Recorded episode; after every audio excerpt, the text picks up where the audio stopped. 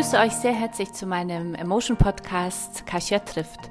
Mein Name ist Katharina Mohl-Wolf. Ich bin die Gründerin und Chefredakteurin des Frauenmagazins Emotion, das hoffentlich alle von euch schon kennen. Mit Emotion möchten wir euch alle auf eurem Weg der persönlichen und beruflichen Weiterentwicklung inspirieren, damit ihr ein noch glücklicheres Leben führt und vor allem eins, das zu euch passt.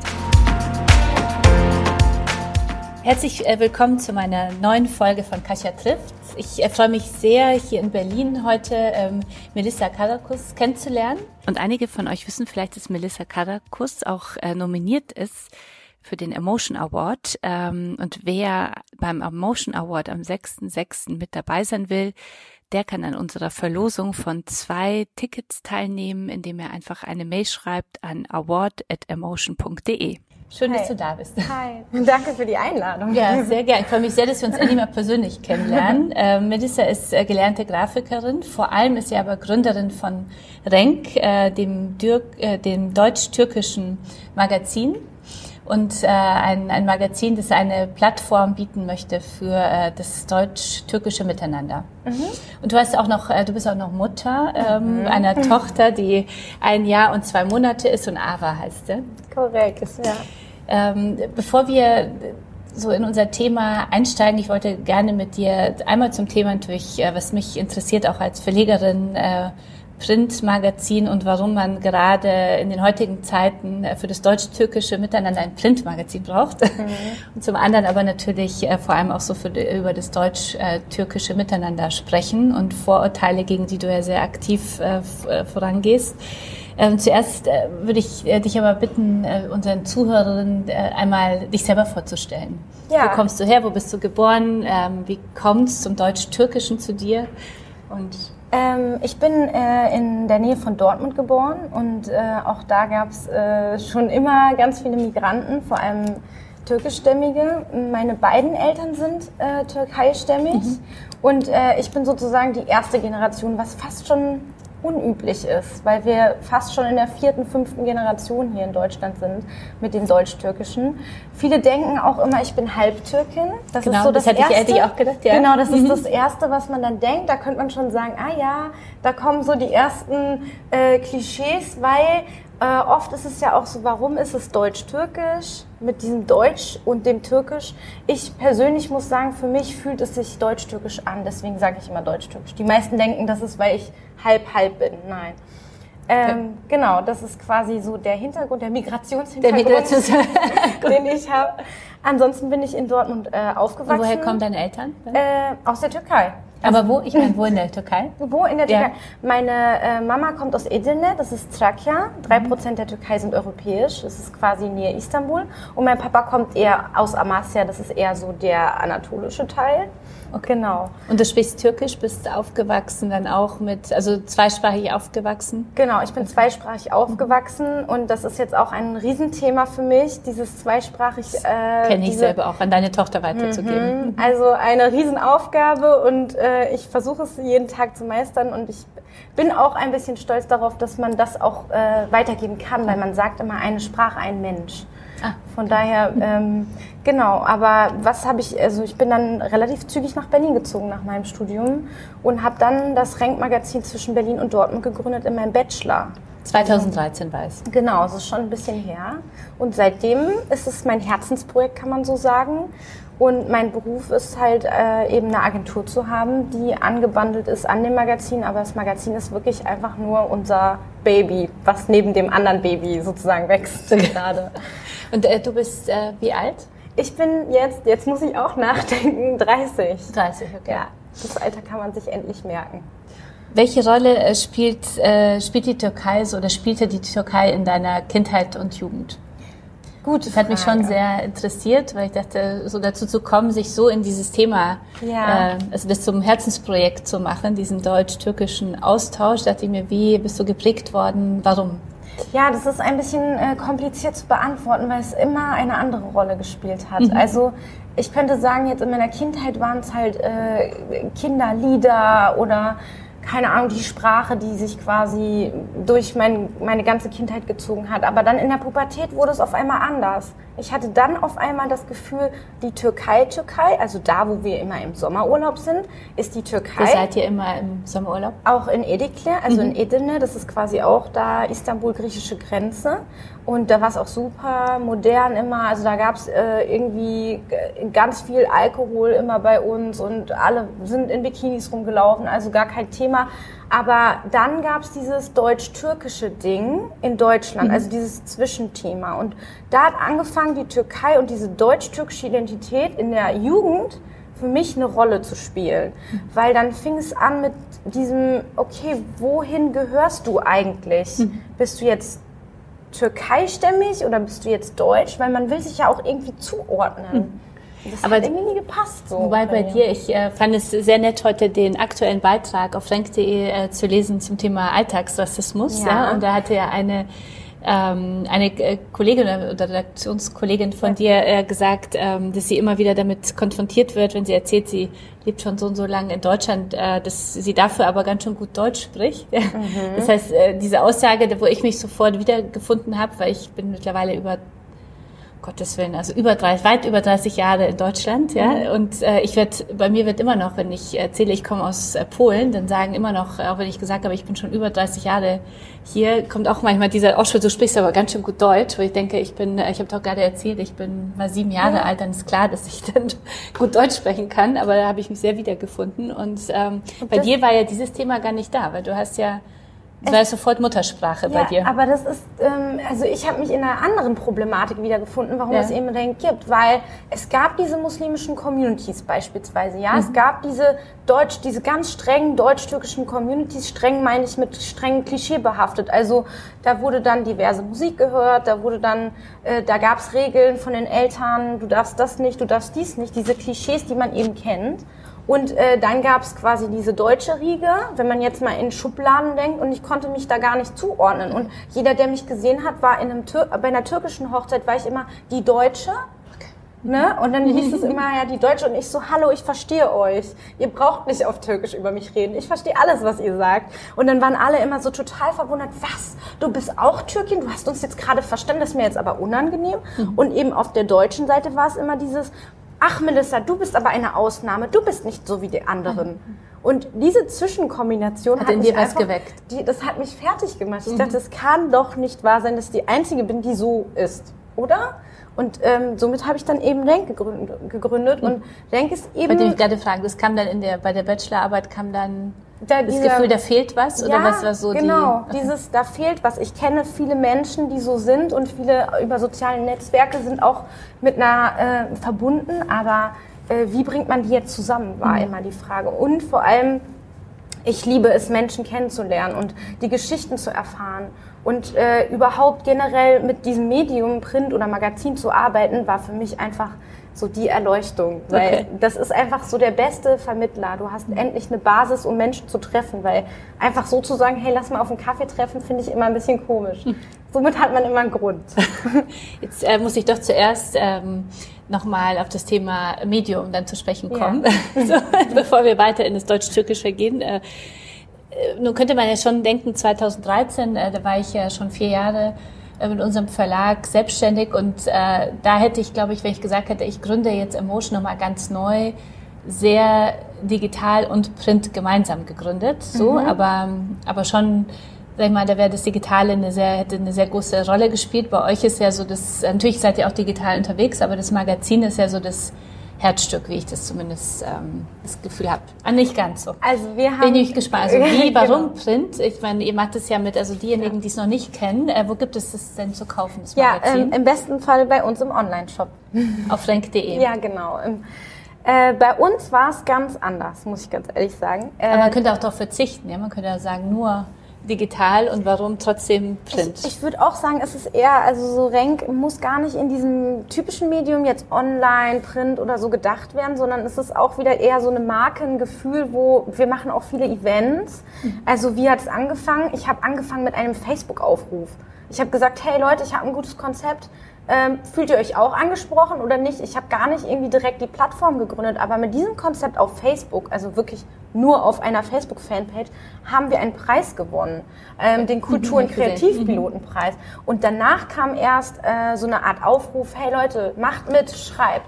Dann gab es ein Online-Magazin und später, ganz, ganz, ganz viel später, habe ich erst das Print-Magazin gemacht, weil ich dachte, unsere Texte sind im Online manchmal so verloren, das muss einmal zusammengefasst werden. Aber es ist schon äh, ein Unterschied, heutzutage nochmal Print rauszubringen. Aber ihr macht es äh, nur, also ihr vertreibt es selber. Das heißt, euch gibt es Ja. nicht im, irgendwo im Bahnhofsbuchhandel oder so, sondern wirklich nur. Genau, also auf der einen Seite eben äh, so ein bisschen dieses, es wäre fast schon zu streng, dieses Herzensprojekt muss ein Herzensprojekt bleiben. Wir haben das niemals so fokussiert oder ich, dass ich gesagt habe, so ich mache da jetzt ein Business draus. Okay. Das kann vielleicht irgendwann noch mal passieren, aber jetzt gerade ähm, habe ich das Gefühl, der Spaß oder dieser Elan oder diese gute Aufgabe, die man da drin sieht, würde eventuell wegfallen, weil wir haben genug Jobs mit der Agentur. Ich weiß nicht, sagen, wie, wie sieht das äh, Team dahinter aus? Also ihr habt eine feste Redaktion, die aber natürlich nicht fest angestellt ist, sondern Genau. die trifft sich immer wieder. Wer macht Renk neben Genau, dir? also wir sind, ich würde sagen, eine Kernredaktion von fünf Leuten und haben uns jetzt so über die Jahre kennengelernt und jetzt treffen wir uns einmal im Monat und dann wird darüber geredet, was geschrieben wird und sonst ist es echt ein Mitmachmagazin. Jeder kann mitschreiben, jeder kann uns Texte schicken und die werden dann gesichtet und veröffentlicht. Und, wer darauf- entscheidet dann, welche, welche reinkommen, welche nicht? also eigentlich entscheiden wir das in der Redaktion. Okay. Genau. Ich bin meistens aber eher so diejenige, die dann Lust auf neue Konzepte hat. Mhm. Also ich bin nicht diejenige, die dann ähm, explizit an den Texten sitzt, so, sondern ich bin dann, okay, lass uns eine neue Kampagne machen oder lass uns mal Shop-Ideen rausbringen oder sonst was. Also ich versuche dann immer so das nächstgrößere äh, Ding zu machen. Oder jetzt sind wir gerade an Videoproduktion dran, weil Video fehlt uns einfach mhm. so sehr. Genau, und da sind wir jetzt quasi am, daran arbeiten wir gerade, aber ich gucke mir immer das nächste schon an. Also- ja, es ist, deswegen Typische Herz- Unternehmerin Ja, sozusagen, es immer schon weiter. Genau, es ist so, das erste ist noch nicht mal abgeschlossen, das zweite ist schon in der Mache. Es ist manchmal Wie- schrecklich, aber es ist schön. Wenn ich jetzt ein Abo oder unsere Zuhörer ein Abo äh, bestellen wollen, das, wie, welche Frequenz gibt es? Gibt Ja. es äh, Renk in Frequenz oder bin ich eher so auf Einzelheftbestellung? Also ich würde sagen, es ist sowas wie äh, ein Liebhaberstück, das Okay. einmal im Jahr Es, rauskommt. ist, es sieht auch wirklich so aus. Es ist Ja. Silber äh, mit Spiegelfolie und äh, toll anzufassen. Und ich finde, dass äh, lange Texte einfach im Print äh, was ganz anderes sind. Man verliert ja schon im, im äh, Digitalen. Ich fand auch bei dem Artikel, habe ich auch gedacht, so im Vergleich jetzt renk.de und renk in der Hand, man bekommt irgendwann mal ist im Digitalen einfach so die, wird Ja. man schneller müde, auch wenn einen das Thema interessiert und es einfach im Print äh, hat man da mehr Lust und hat ja auch, das genau, darauf wollte ich auch sagen, es gibt nämlich einen äh, äh, Teil hier zum Thema Zerrissenheit und da ist natürlich dann auch das Papier zerrissen, ja, Ja. und auch sowas geht nur im Print. Und ich finde es total schön, weil manchmal äh, schreiben manche Leute, hey, und das Magazin, das ich bekommen habe, hat eine Seite rausgerissen bekommen. Und dann heißt es immer, bitte lies doch einfach mal ganz kurz den was du Artikel. gerade liest. Ja, aber es ist halt, äh, die Leute sind, das zeigt, die Leute sind es nicht gewohnt, so Spielereien im Print noch zu haben. Und deswegen Print, weil es einfach so viel schöner, wenn man halt so, ein, so was zum Greifen hat und man konzentriert sich auch wirklich auf den Inhalt viel, viel besser. Print in ähm, Renk in Print, Entschuldigung, Renk in Print in fünf Jahren, wo siehst du das, wenn sich alles so entwickelt, wie du es dir vorstellst? Äh, Im besten Wo Falle. steht Renk? Hm, gute Frage. Dadurch, dass es so ein Herzensprojekt ist, treibe ich immer so gerne damit. Äh, würdest du mich das jetzt beruflich in meiner Agentur fragen, würde ich dir direkt sagen.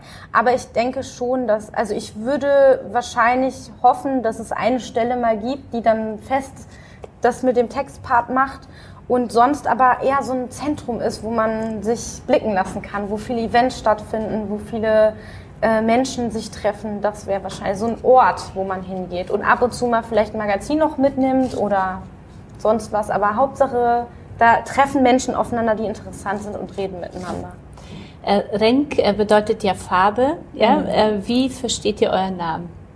Wie kam es dazu, dass es, äh, dass das Magazin Renk heißt? Ich weiß nicht, ich äh, hatte irgendwann diese Eingebung um 5 Uhr morgens. Damals, als man noch bis 5 Uhr morgens gearbeitet hat, total wahnsinnig, äh, hatte ich irgendwann die äh, Eingebung, dass Renk sowohl in allen Sprachen funktioniert, als auch die Bedeutung, diese Farbigkeit und dass Deutschland auch ein bisschen mehr Farbe nötig hat, fand ich einfach total passend. Und jedes Mal ist es auch so, dass wenn ich dann erzähle, was es heißt, dass die Leute sich dann auch freuen. So, ah, okay, das heißt Farbe, das kann ich mir merken. Du hast ja äh, damals äh, das Gefühl gehabt, äh, dass es für diese deutsch-türkische Kultur kein Medium gibt. Äh, gibt es noch irgendwie ähnliche Netzwerke oder, oder Magazine oder seid ihr wirklich das Einzige? Also in dem, dem mit, mit diesem Fokus, also es gibt viele deutsch-türkische Medien, aber mit diesem Fokus auf Gesellschaft und Kultur und vor allem mit diesem Klischeebruch sind wir wirklich die Einzigen. Mhm. Und das ist natürlich auch schön dass es so ist. Äh, ich hoffe natürlich, dass da noch viel, viel mehr kommt. Äh, aber äh, ich finde es auch erschreckend, dass es, wir sind 60 Jahre Migrationsgeschichte haben wir hinter uns und wir sind da die Einzigen, die da irgendwie sagen so, hallo, es gibt übrigens noch Deutsch-Türken, die nicht diesem bösen Klischee entsprechen, das ihr immer alle im Kopf habt. Hm.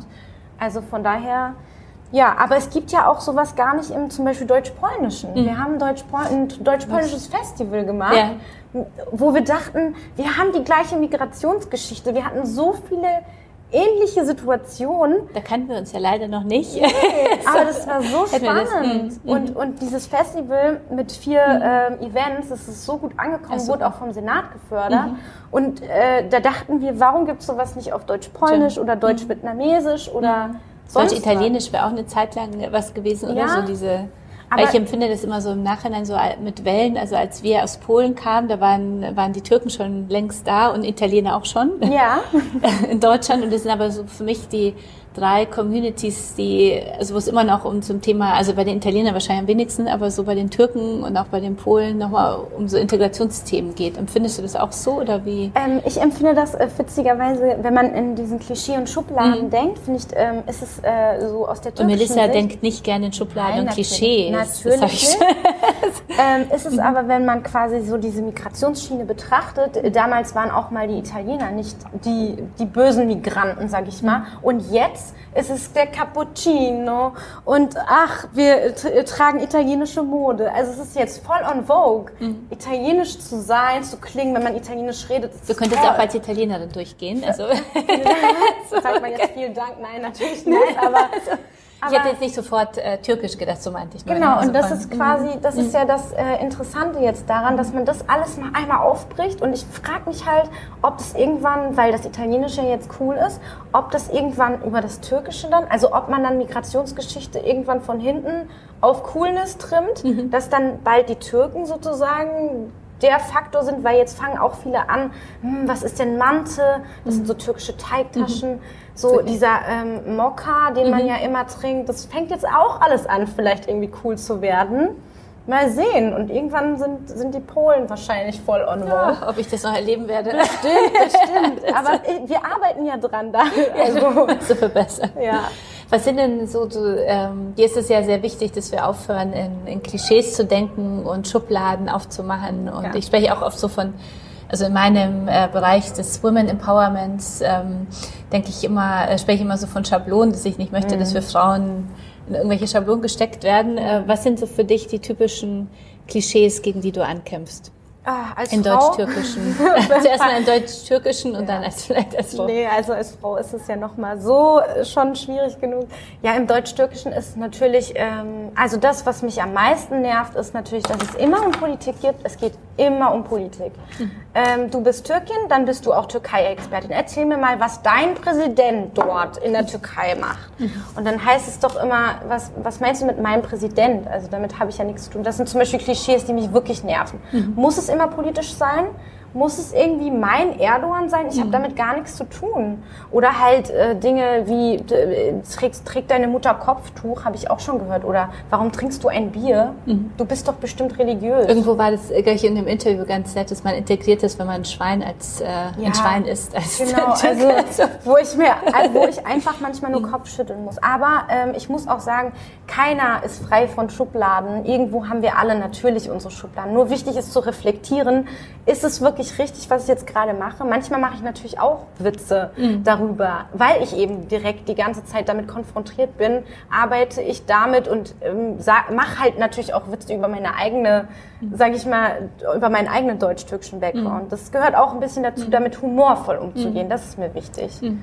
Wobei ich äh, kommen mir viele Themen. Also zum einen habe ich, also hatte ich immer das Klischee, weil ich äh, so nach Deutschland gekommen sind, musste ich zur Schule immer durch eine Straße, in der sehr viele Türken äh, gelebt haben mhm. und und die haben äh, sehr viel gearbeitet, aber sind dann immer mit vollgepackten alten Mercedes dann in die Türkei zum Urlaub, in drei Monate Urlaub Stimmt. irgendwie so gefahren. also, das ist mein Klischee immer, man äh, kommt hierher und arbeitet viel, um dann äh, wieder zurück in, ja. in, der Türkei ein großes Haus aufzubauen. Ist es ein Klischee oder ist es immer noch ein also, gültiges? Ich muss äh, leider Bild? sagen, äh, das kann ich jetzt gerade nicht beurteilen, weil ich lebe ein ganz anderes Leben. Ja. Aber ich kann mir vorstellen, dass es damals natürlich äh, und daher kommt auch dieses Identitätsproblem, mhm. dass man immer gesagt hat, ach, wir gehen ja bald zurück, wir mhm. arbeiten noch ein bisschen und dann gehen mhm. wir zurück. Dieses niemals ankommen mhm. hat dafür gesorgt. Auf beiden Seiten wahrscheinlich. Genau, auch, und dieses, mhm. ach ja, die sind ja nur zu Gast. Mhm. Und ich will halt auch mit diesem Magazin sagen, nein, wir sind nicht zu Gast, wir leben hier, wir sind Teil davon. Und wenn du mich fragst, woher kommst du, sag ich dreimal, ich komme aus Dortmund.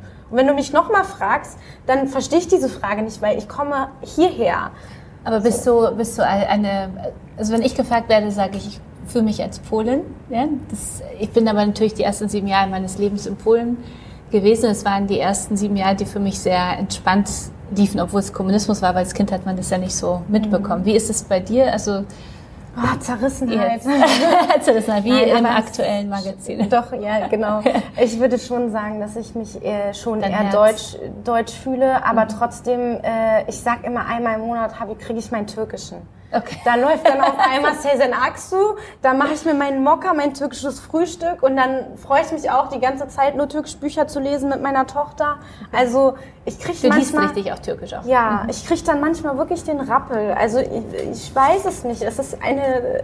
Ich sag immer, ich muss mich auch nicht entscheiden, dieses zwischen den Stühlen stehen, das stimmt mhm. gar nicht. Mhm. Ich sag immer, das ist eine Bank und manchmal rutsche ich ein bisschen nach da und manchmal nach da. Also es ist nicht so heute so, morgen so, sondern es variiert irgendwie. Es schwierig zu erklären. Du so äh, schon äh, Musik, äh, türkische Musik erwähnt hast, äh, die, den aktuellen Kulturtipp. Den türkischen oh, das Kulturtipp. weiß ich nicht. Nee, das Oder weiß deine Lieblingsband. Weißt du, so als junge Mutter und Musik hören, Keine Zeit. hab ich Zeit. ich würde mir wünschen, mal wieder Musik zu hören und mich da aber mhm. also ich war jetzt letztens doch auf einem Was du unseren Zuhörern empfehlen kannst, um die Türkei ein bisschen besser kennenzulernen. Okay, dann war ich auf einem Konzert, auch durch Renk, äh, aufmerksam ja. geworden auf dieses Konzert. Gaye Su Akyol. Wird es äh, alles auch im Digitalen geben? Also würde ich sagen, würden, äh, werden wir rund um den Podcast noch ein paar Quellenangaben machen. ja. ja. Aber die, äh, muss ich sagen, kann ich jedem ans Herz legen. Und Klassiker mhm. Sezen Aksu muss man einfach auch mal gehört haben. Sehr gut, vielen Dank. Wer liest Renk? Sind das jetzt mehr Deutsche, mehr Türken? Ähm, ihr wisst ja wahrscheinlich dadurch, dass ihr das Magazin versendet selber, äh, das ist ja eine ganz große Chance, dann eure Leser wirklich so kennenzulernen. Ja. Wer, wer es ist es? Wen wollt ihr für euch noch mehr begeistern? Es sind nämlich gar nicht so viele Deutsch-Türken, wie man immer denkt. Es sind viele Menschen mit Migrationshintergrund generell, mhm. weil ähm, auch wenn es quasi eine andere Kultur, also die türkische Kultur dann ähm, widerspiegelt, ist diese die Thematik der Zerrissenheit mit einem Migrationshintergrund äh, allübergreifend. Das heißt, es sind viele Menschen mit Migrationshintergrund und auch viele Menschen mit Migrationsbezug, sage ich immer. Das heißt, äh, eine Deutsche, die verheiratet ist mit einem Türken zum Beispiel. Also das ist ähm, unsere Leserschaft. Es ist nicht die Türkei, türkeistämmige Leserschaft, diese, wo man jetzt denkt, nur die Türken lesen jetzt das Renkmal. Gar nicht. Ja gar nicht. Und welches Feedback bekommt ihr von den Lesern? Naja, schon ziemlich gut. Ziemlich gut. wir haben wirklich seltenst, wirklich seltenst schlechtes Feedback, wirklich. Weil es halt eben auch alle wissen, wir machen das mit Leidenschaft und das eben in unserer Freizeit. Und mhm. äh, ich frage mich auch bei, bei vielen Menschen, die immer so viel meckern über diese Integrationsdebatte, hey, sag mal, wann hast du dich denn hingesetzt und mal was dafür getan? Und Renk ist sozusagen das, was ich versuche dafür zu tun. Also auch wenn es halt vielleicht nur ein Stück ist, habe ich trotzdem das Gefühl, ich, ich mache was, also kann ich dann auch meckern. Wenn ich mal an einer bestimmten Thematik irgendwas auszusetzen habe, denke ich, ja gut, wenigstens macht man eben. Mach was. Ja. Trotzdem bist du manchmal zerrissen, das so weiter geführt hat, äh, diese Zerrissenheit hat ja so weit äh, geführt, dass es ja auch im Heft äh, diesen Beitrag dazu gibt. Äh, wann fühlst du dich zerrissen? Ja, wenn du mich fragst, ob ich mich jetzt deutsch ehrlich, oder jetzt so, türkisch okay. fühle zum Beispiel, da weiß man immer nicht, bin ich jetzt irgendwie so oder so. Also ich meine, Muss man überhaupt auch irgendwie so oder so sein? Genau, muss so. man diese Frage immer so explizit beantworten. Im Deutschen ist es ja immer alles so sehr, okay, du musst es jetzt ja oder nein. Dann weiß man aber nicht genau. Also ich finde halt, ich bin nicht mehr so zerrissen, weil ich das Denk-Magazin gegründet habe. Und ich habe. Du hast ja auch irgendwo in einem Interview gesagt, die, die Selbstständigkeit hat dich zu der Frau gemacht, die du wirklich Ja. sein wolltest Absolut. oder bist. Ja, Und warum? Ich finde es einfach durch diese, durch dieses Magazin und die Agentur Okay. bin ich einfach angekommen. Ich habe das nicht mehr, weil ich lerne so viele Menschen kennen, die genau die gleichen Ideen haben. Ich weiß in meinem Beruf, was ich erreichen möchte. Ich weiß es einfach. Deswegen habe ich diese Zerrissenheit in dem Fall zum Glück nicht mehr so sehr. Zerrissenheit, du bist ja auch äh, Mutter einer jungen Tochter. Ja, Was ist äh, Thema Zerrissenheit? Ähm, große ja, Zerrissenheit. wollte sagen, da könnte ich mir vorstellen, da, also so aus eigener Erfahrung, Mhm. dass man durchaus das Wort Zerrissenheit auch kennt. Ja, Arbeit, dir? Arbeit, äh, arbeitende Mütter. Also ich glaube, wenn man, wenn man In Deutschland, will, also jetzt muss ich nochmal diese erschreckende Zahl, die ich vor kurzem gelesen habe in der FAZ, äh, dass 22 Prozent äh, der deutschen Frauen und Männer in Westdeutschland, muss man sagen, Mhm. sich nur vorstellen können, dass eine, also es gut finden, dass eine Mutter Vollzeit arbeitet. Ja, ist das nicht Was- erschreckend? Also, ich meine, ich weiß natürlich nicht, wie du damit umgehst, aber ähm, ich glaube schon, Ich es ist nicht einfach. Also diese Zerrissenheit da mit sich selber auszumachen, aber noch viel schlimmer mit der Gesellschaft, sage ich mal.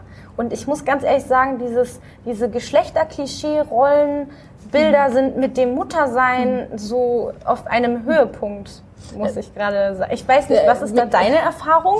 Also mich hat dein Post, also ihr müsst unbedingt auch, ähm, liebe Zuhörer, Zuhörerinnen, äh, der, der äh, Melissa noch folgen auf Instagram als äh, Madame Melissa. Ja. findet man dich dort. Und äh, da hast du mich äh, gestern sehr, also mir mitten ins Herz getroffen äh, mit deinem Beitrag über Gender und äh, wie es sein kann, dass wir unsere Mädchen in rosa, also im Geschäft ja schon rosa Klamotten finden und die Jungs blau und, und permanent äh, immer so diese Schubladen da ja schon, die Schablonen so aufgemacht werden, wie ein Mädchen zu sein hat, sich anzuziehen hat und wie ein Junge. Das äh, finde ich führt auch zu viel Zerrissenheit, ja, weil ich das ähm, so wichtig finde.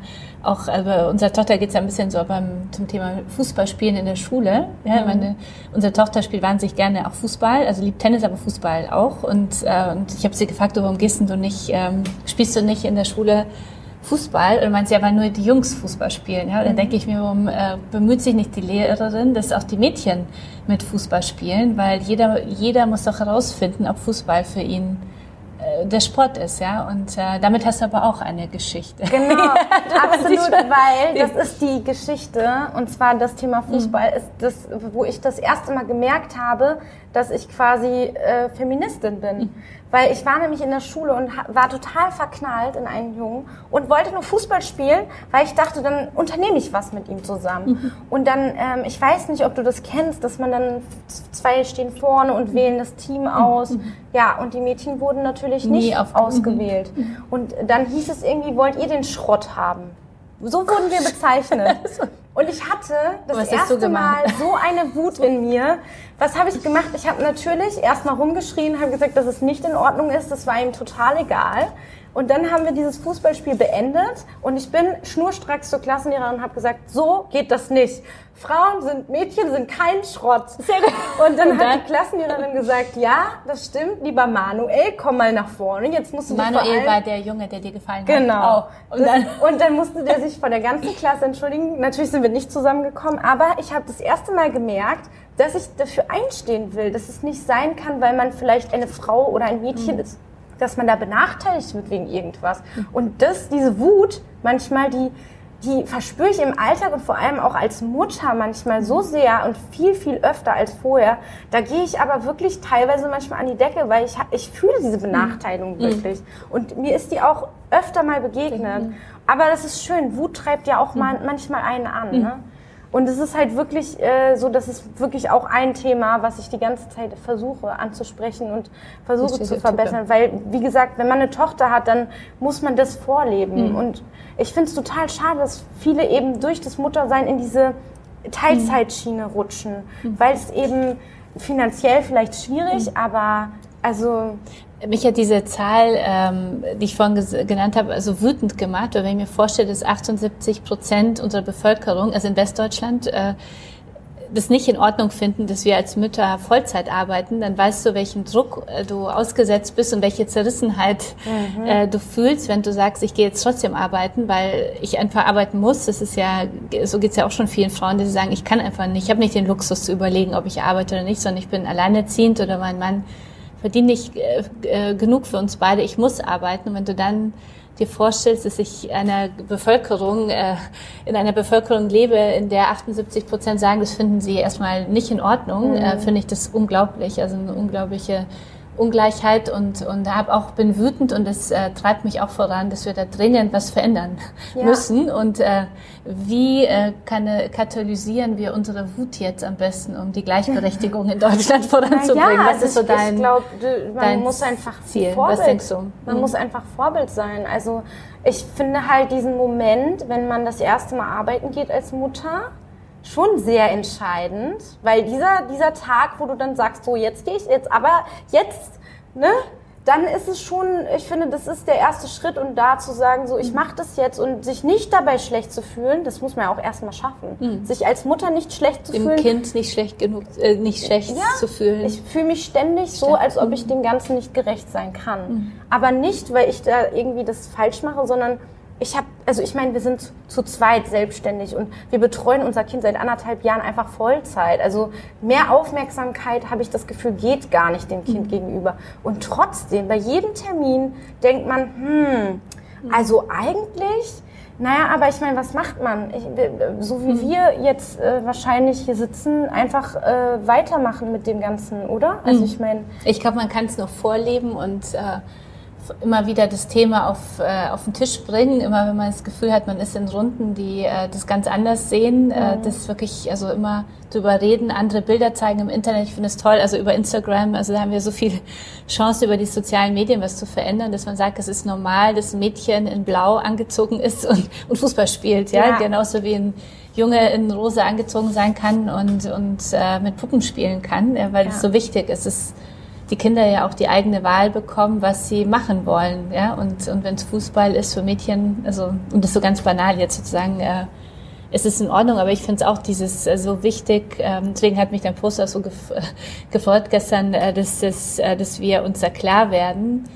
wie wichtig diese Bilder sind, ja, die du jetzt auch ähm, geschaffen hast, wenn du arbeiten gehst, weil deine Tochter lernt, es ist normal, dass ich als Frau arbeiten gehe. Genau, ja? und vor und allem, was ich auch mhm. ganz, ganz wichtig finde, ist aber auch an die Väter zu appellieren oder an die Männer, sage ich mal. Weil es heißt ja immer, ach, wie toll, dass er dir so gut mhm. hilft.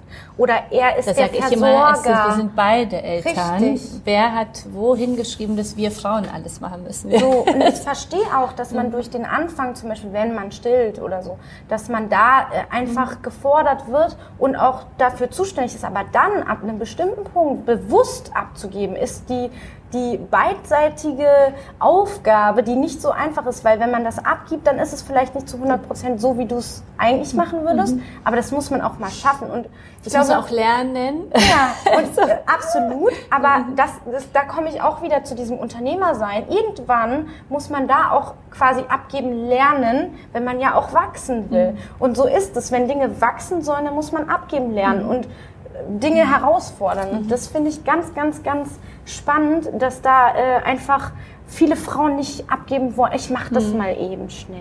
Mhm. Das ist der falsche Weg. Wenn du jetzt drei Dinge verändern könntest, ja, damit wir Frauen weiter vorankommen, dass damit äh, deine Ava dann in einer gleichberechtigten Gesellschaft aufwächst, ja, wenn sie 18 ist, sag ich mal, also du hast 15 Jahre, nee, noch mehr, 17 Jahre Zeit, bis ja. sie soweit ist. Also, was würdest du jetzt äh, verändern wollen? Was denkst du, was so die drei wichtigsten Dinge sind? Also ich würde super, super, super gerne äh, mehr Frauen im Vorstand haben, dass man einfach Vorbilder hat, dass meine kleine Tochter auch sieht, dass es gar kein Problem äh, irgendwie aufzusteigen. So sieht man ja gar keine Role Models, die Frauen, die da vorne sind. Vor allem, wenn man welche sieht, dann sind die meistens ja auch noch kinderlos. Also es ist quasi so Voraussetzung, Business machen, Kinder, hm, schwierig. Dann natürlich, das ist sozusagen eigentlich auch die Folge, äh, dass man so eine Art Kita-Freiheit hat, also dass man wann auch immer sein Kind abgeben kann, auch wenn es im ersten Monat ist, dass man da nicht verurteilt wird für, weil das ist ja das Schlimmste, dass andere Frauen sozusagen dann ja auch noch einen schief angucken, sage ich mal, wie das willst du so früh dein Kind schon abgeben? Ähm, aber halt auch die Freiheit zu haben, eben das Kind abgeben zu können, wenn man möchte. Das ist ja auch erstmal das Ding, dass viele Frauen in Teilzeit arbeiten, weil es auch organisatorisch mhm. gar nicht anders geht, mhm. sage ich mal. Und ähm, das Dritte ist ganz viel Mut, würde ich sagen. Mhm. Weil ich finde, ganz viele Frauen, die unterschätzen sich. Da sind so mhm. viele mhm. tolle Frauen, die, die denken, die können es nicht. Die haben so wenig Mut. Und da muss man immer sagen, hey, du schaffst das. Jeder hat Mut. Wirklich, du, mhm. du, du schaffst es, du musst es einfach, du musst nur an dich glauben. So. Und viele Frauen unterschätzen sich. Ich glaube einfach, wir sind super, super woher, stark. Woher kommt es? Ach, ich weiß nicht. Wahrscheinlich ist es auch wieder die Gesellschaft, die einem so ein Rollenbild von angepasst sein, der, der anderen Menschen gefallen zu müssen. Und wenn man halt so ein bisschen aneckt, dann ist man sofort vielleicht zickig. Und das mhm. ist, äh, wenn man Unternehmerin ist, muss man anecken. Mhm. Es läuft natürlich nicht so, dass du jedem gefällst dann. Mhm. Also Aber dir macht das Anecken Spaß, oder? Oder ja, du? Also, würde ich so sagen.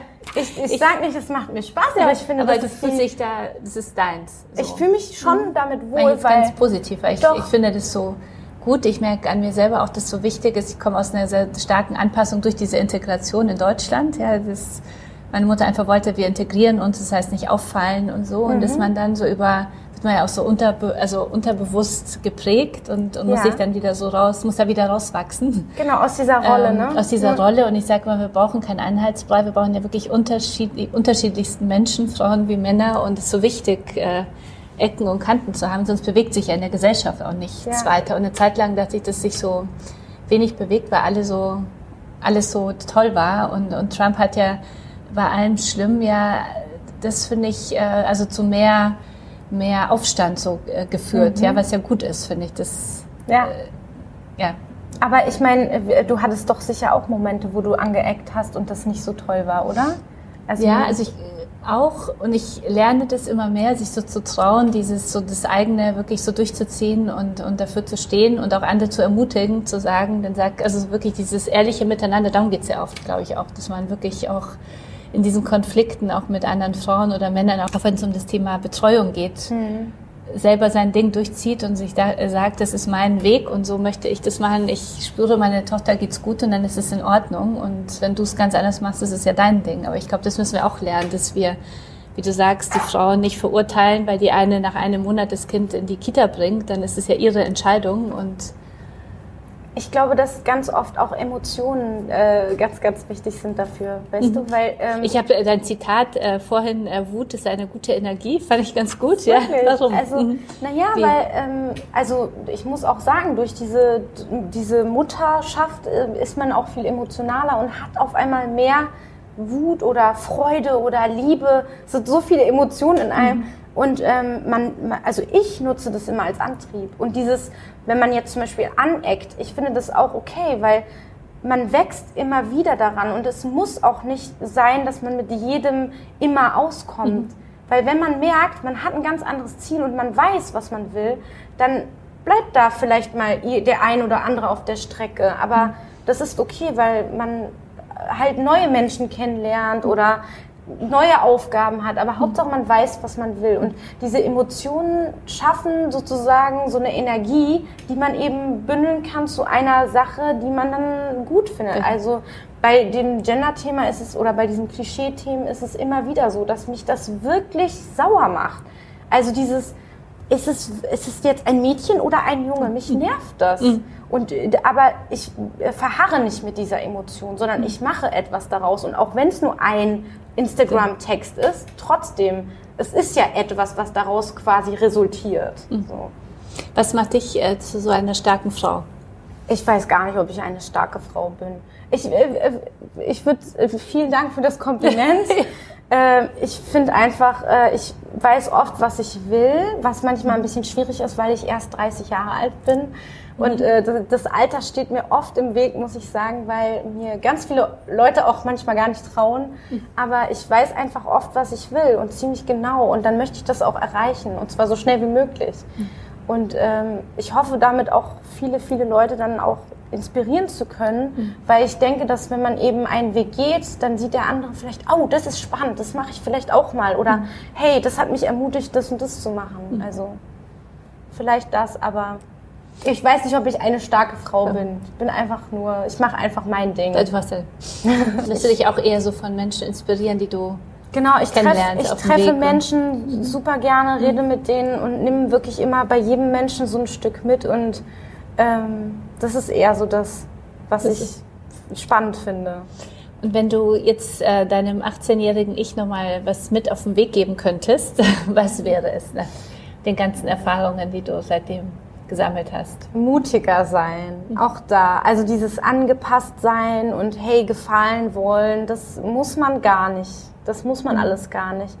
Also sogar früher damit anfangen anzuecken so, das war mit 18 noch gar nicht so. Da hat man noch versucht, nicht aufzufallen mhm. und bloß nicht irgendwas Blödes machen. Vor allem als Frau immer so harmonisch oder sich mit ja, allen, so das große Harmoniebedürfnis, genau. was uns, glaube ich, oft so im Weg steht. Quatsch. Mhm. Also wirklich, das würde ich gerne äh, meinem 18-jährigen Ich sagen. Sei selbstbewusst und mutig und äh, mach einfach das, was du machen möchtest und scheiß, muss ich ganz ehrlich sagen, scheiß auf die anderen Meinungen, die sagen, hier, mach das nicht oder mhm. lass es mal. Also, da lässt man sich einfach so oft einen, einen reinquatschen. Wirklich. Vielen Dank. Ein, ein tolles, äh, tolles Schlusswort für unser leider viel zu kurzes Gespräch. Ja. Ich äh, freue mich, wenn wir es äh, nochmal offline fortsetzen. Ja.